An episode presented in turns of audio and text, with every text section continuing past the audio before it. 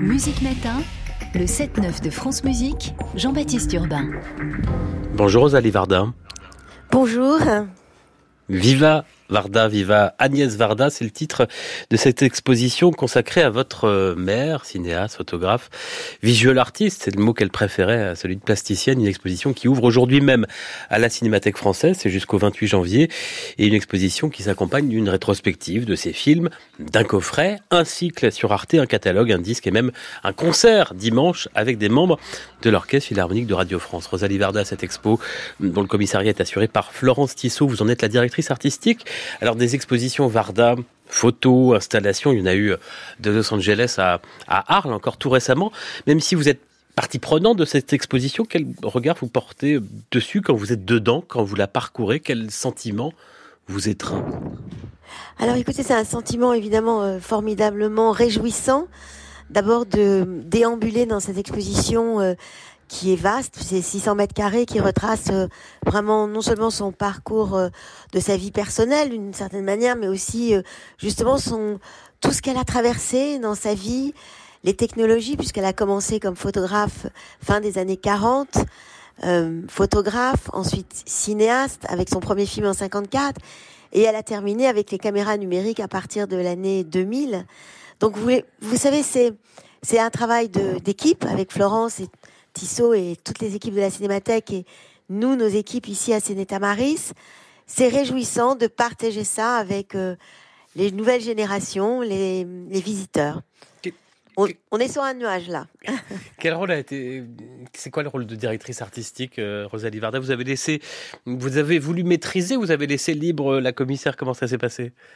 Alors évidemment, euh, c'est pas du tout l'idée de maîtriser, c'est que c'était une collaboration euh, positive et fructueuse et, et, fort joyeuse parce que bon, bah, parce que je connais très bien la vie d'Agnès, parce que je, on gère le fonds photo et ses archives à Ciné Tamaris. Donc, si vous voulez, ça a été une collaboration pour aider Florence à faire ce cheminement, lui trouver des inédits dans nos archives, que ça soit des documents, papier, des photographies.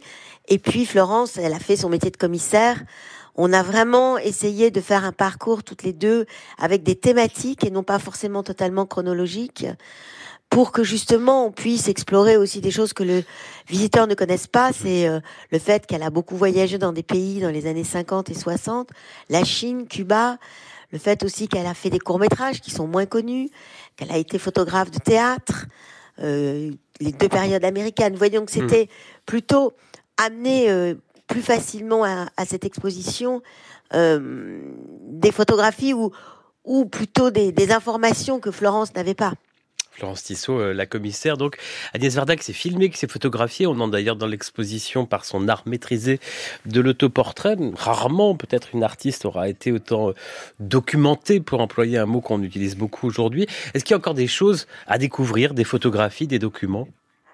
Alors oui, il y a encore bien sûr toujours des choses à découvrir, mais le fait de, choisir pour une exposition, on fait un choix, on fait un choix subjectif. On pouvait pas euh, tout dérouler, mais on, voit dans cette exposition, j'allais dire vraiment le parcours de sa vie entière. Oui, il y a encore des inédits à trouver. Vous savez, après son décès, on a fait euh, un partenariat avec l'Institut pour la photographie des Hauts-de-France à Lille. Et euh, grâce à l'Institut, on a pu faire un inventaire de ces négatifs et on en a trouvé plus de 25 000. Et si vous voulez, moi je savais pas du tout que Agnès avait fait autant de photographies. Donc oui, il y aura encore des choses à découvrir dans les années euh, qui viennent, mais là, cette exposition Viva Varda, c'est la première grande exposition en France dans une institution comme la Cinémathèque qui va vraiment montrer aussi toute la partie cinéaste, tous ces films, ces courts-métrages, ces documentaires. Et ça, c'est vraiment euh, pour nous, si vous voulez, Mathieu Demi, mon frère et moi, c'est important parce que la Cinémathèque, c'était un lieu qu'Agnès aimait énormément. Et donc là, aujourd'hui, ça ouvre à midi et, j'espère qu'on va avoir du monde. Vous savez, je suis comme euh, comme les producteurs et les distributeurs de films qui le mercredi euh, attendent avec impatience la première séance. On n'en doute pas. On se retrouve dans un instant, Rosalie Varda. On va parler aussi de la musique. La musique avait une importance dans la vie d'Agnès Varda. J'ai écouté une émission qu'on avait faite euh, il y a quelques années avec elle, où elle parlait de Handel, de Gesualdo, de la musique de décaphonique. Et, et bien sûr, parmi les musiciens importants de sa vie, il y a Michel Legrand en 1961. Il écrit la musique, il joue aussi dans Cléo de 5 à 7 avec Corinne Marchand qui chante également.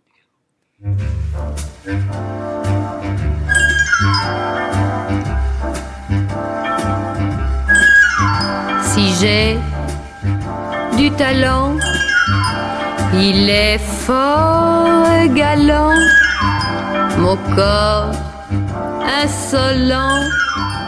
Le prouve aisément, mon corps précieux et capricieux, l'azur de mes yeux audacieux. Car j'ai des apports tracés au compas qui ne trompent pas. Le monde qui veut mes faveurs. Savoir la saveur de ma bouche cœur, de mon cœur vainqueur, qu'il vienne. À minuit. En catimini, les poches garnies, ni vu ni. Nous serons amants. Abusivement et folâtrement un moment. Mais pour un moment seulement.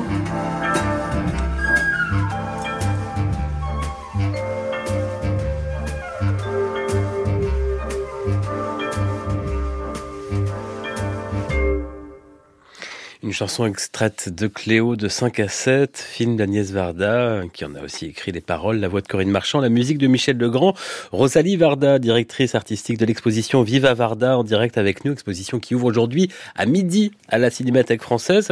Euh, quel lien elle entretenait avec euh, Michel Legrand? Je crois que c'est d'ailleurs elle hein, qui a organisé, qui a insisté pour que la rencontre entre Legrand et, et Jacques Demy, son mari, euh, ait lieu. Alors, pas tout à fait, mais Non. en fait, euh, en fait, l'histoire est assez amusante. C'est que c'était euh, Quincy Jones qui avait euh, dit à Jacques qu'il était ok pour euh, composer la musique pour Lola, et puis Quincy a été pris dans d'autres aventures musicales, un peu laissé tomber Jacques et très embêté, il est allé sur les Champs Élysées. À l'époque, il y avait un magasin de disques qui s'appelait Lido Musique que moi aussi j'ai connu dans les années 60 et 70, qui était vraiment la référence à Paris de toute la musique internationale. Et là, un des vendeurs a, a montré à Jacques un disque qui était euh, une musique de film d'un documentaire réalisé par François Reichenbach. Et euh, le vendeur lui dit, vous savez, c'est un jeune compositeur français, euh, il s'appelle Michel Legrand, il a beaucoup de talent, vous devriez écouter ce disque. Et à l'époque, dans les magasins de disques, on avait des cabines pour écouter un disque avant de l'acheter. Tout ça, ça nous paraît euh, il y a très très longtemps maintenant euh, avec euh, tout nos tout ce qui est digitalisé. Hein. Et donc euh, Jacques a acheté ce disque et euh, est rentré à la maison et, et- et en fait c'est comme ça que il a contacté, je me rappelle plus après l'histoire, Mhm. mais et c'est comme ça que Michel Legrand est arrivé dans la vie de Jacques Demy pour Lola. Mais là, ce qui est très amusant dans dans la petite anecdote, c'est que à l'époque, Jacques a, dit à Agnès, écoute, je sais- pas trop comment écrire une chanson, tu veux pas m'aider? Et c'est comme ça qu'Agnès a écrit les les paroles de C'est moi, c'est moi Lola du film de Jacques Demy, Lola. Et ce qui est amusant, c'est qu'après Jacques a écrit évidemment euh, des dizaines de chansons. Et pour finir ça, cette anecdote amusante, c'est que après Cléo, Michel Legrand a demandé à Agnès de- d'écrire des paroles de musique.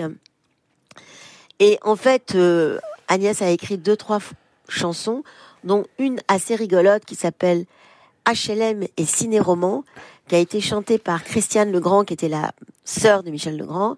Et puis Agnès est partie dans d'autres aventures. Mais en y repensant, Agnès disait toujours, mais peut-être j'aurais pu faire carrière comme auteur de chansons.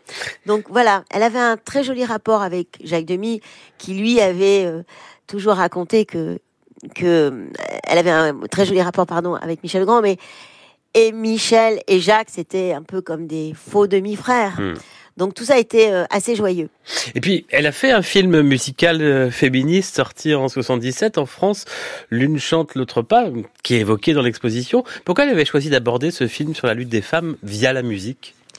Alors, L'une chante, l'autre pas, c'est un film qui raconte euh, le destin de deux jeunes femmes qui ont des destins très différents, mais qui raconte aussi une thématique très importante qui est toujours valable aujourd'hui, même s'il y a eu beaucoup de grands progrès dans la société, qui est euh, la place des femmes euh, dans la société, dans les histoires familiales, le droit à l'avortement, euh, la liberté de tomber enceinte quand on le veut ou pas.